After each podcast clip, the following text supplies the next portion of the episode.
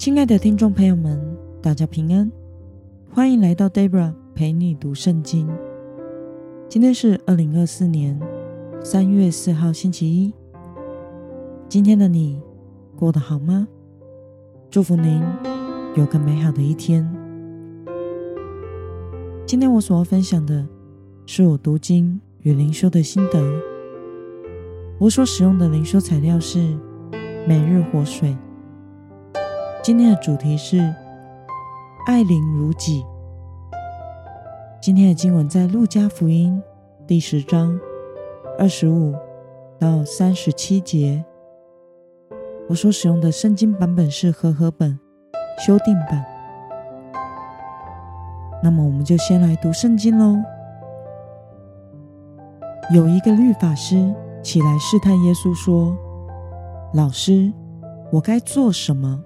才可以承受永生。耶稣对他说：“律法上写的是什么？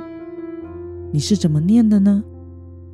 他回答说：“你要尽心、尽性、尽力、尽意爱主你的神，又要爱邻如己。”耶稣对他说：“你回答的正确，你这样做就会得永生。”那人要证明自己有理，就对耶稣说：“谁是我的邻舍呢？”耶稣回答：“有一个人从耶路撒冷下耶利哥去，落在强盗手中，他们剥去他的衣裳，把他打个半死，丢下他，就走了。偶然有一个祭司。”从那条路下来，看见他，就从另一边过去了。又有一个利未人来到那里，看见他，也照样从另一边过去了。可是有一个撒玛利亚人路过那里，看见他，就动了慈心，上前用油和酒倒在他的伤处，包裹好了。扶他骑上自己的牲口，带他到旅店里去照应他。第二天，他拿出两个银币来交给店主，说：“请你照应他，额外的费用我回来时会还你。”你想，这三个人哪一个是落在强盗手中的那人的邻舍呢？他说：“是怜悯他的。”耶稣对他说：“你去，照样做吧。”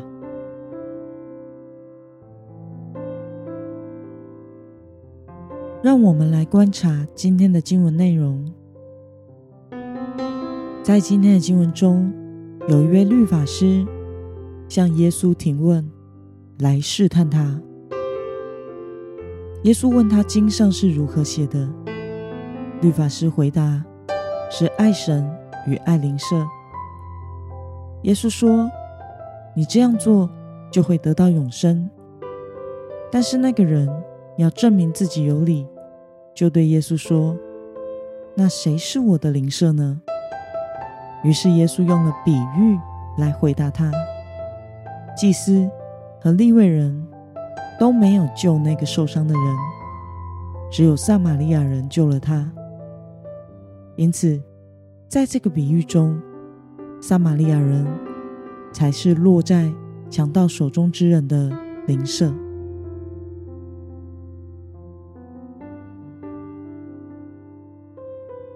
让我们来思考与默想：为什么律法师所说的邻舍，似乎和耶稣所指的邻舍是不同的呢？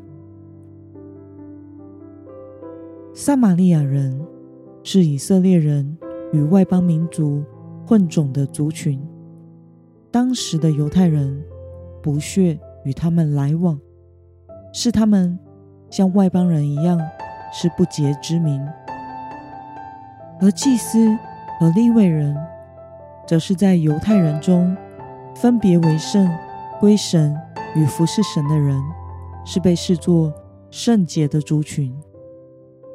这位律法师熟悉上帝的律法，因此知道律法的重点就是要尽心、尽意、尽力的爱神，以及爱邻舍如同自己。但是在他的思维中，所谓的邻舍只有犹太人，并不包含外邦人和血统不纯正的撒玛利亚人。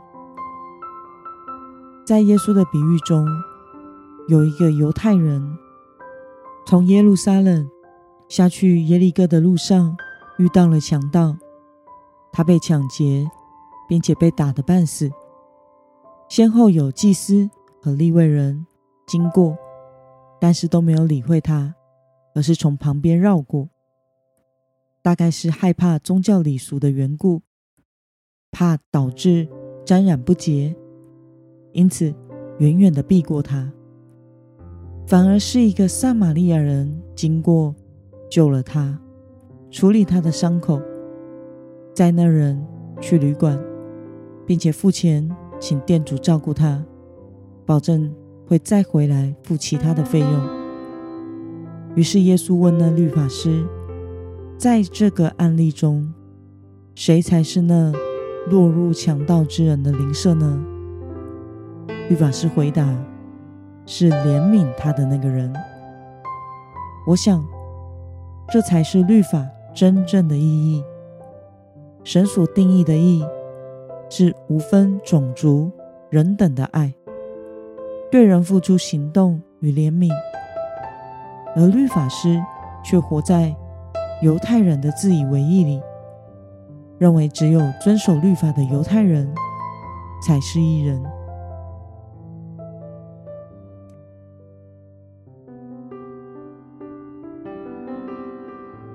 那么，对于律法师的自以为意，按照自己的认知和标准来定义谁是灵舍，以及爱灵舍的方式，对此你有什么样的感想呢？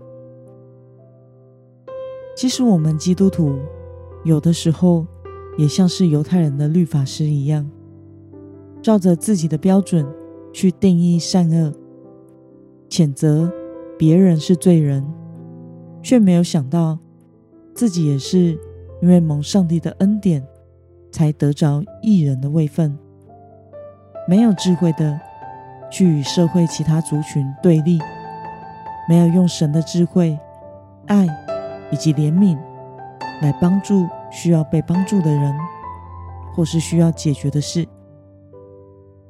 其实用神的爱去帮助一个人悔改，脱离罪恶的辖制。比把一个人连人带罪的赶出教会是难上许多的，因为那要付上许多的爱心与真实的行动。就像那位撒玛利亚人所做的，不是更难吗？祭司和利未人选择绕过、避开不看，不是更简单吗？愿神帮助我们，对于这世上的人和事。能够放下自己的标准和偏见，照着耶稣的教导，做一个爱人如己的主的门徒。那么，今天的经文可以带给我们什么样的决心与应用呢？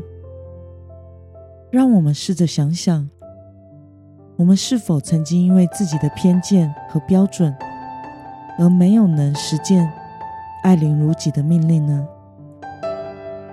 为了成为他人的邻舍，你决定要怎么做呢？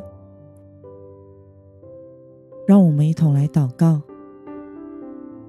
亲爱的天父上帝，感谢你透过今天的经文比喻，使我们明白，爱邻舍并不只是友善的去对待那些与我们相似、可以相处融洽的人而已。而是要爱那些难以去爱的人，需要放下自己的成见，付出爱的行动。求主赐给我爱人的能力，使我可以爱那些原本我难以去爱、去接受的人，做一个爱邻如己的主的门徒。奉耶稣基督得胜的名祷告，阿门。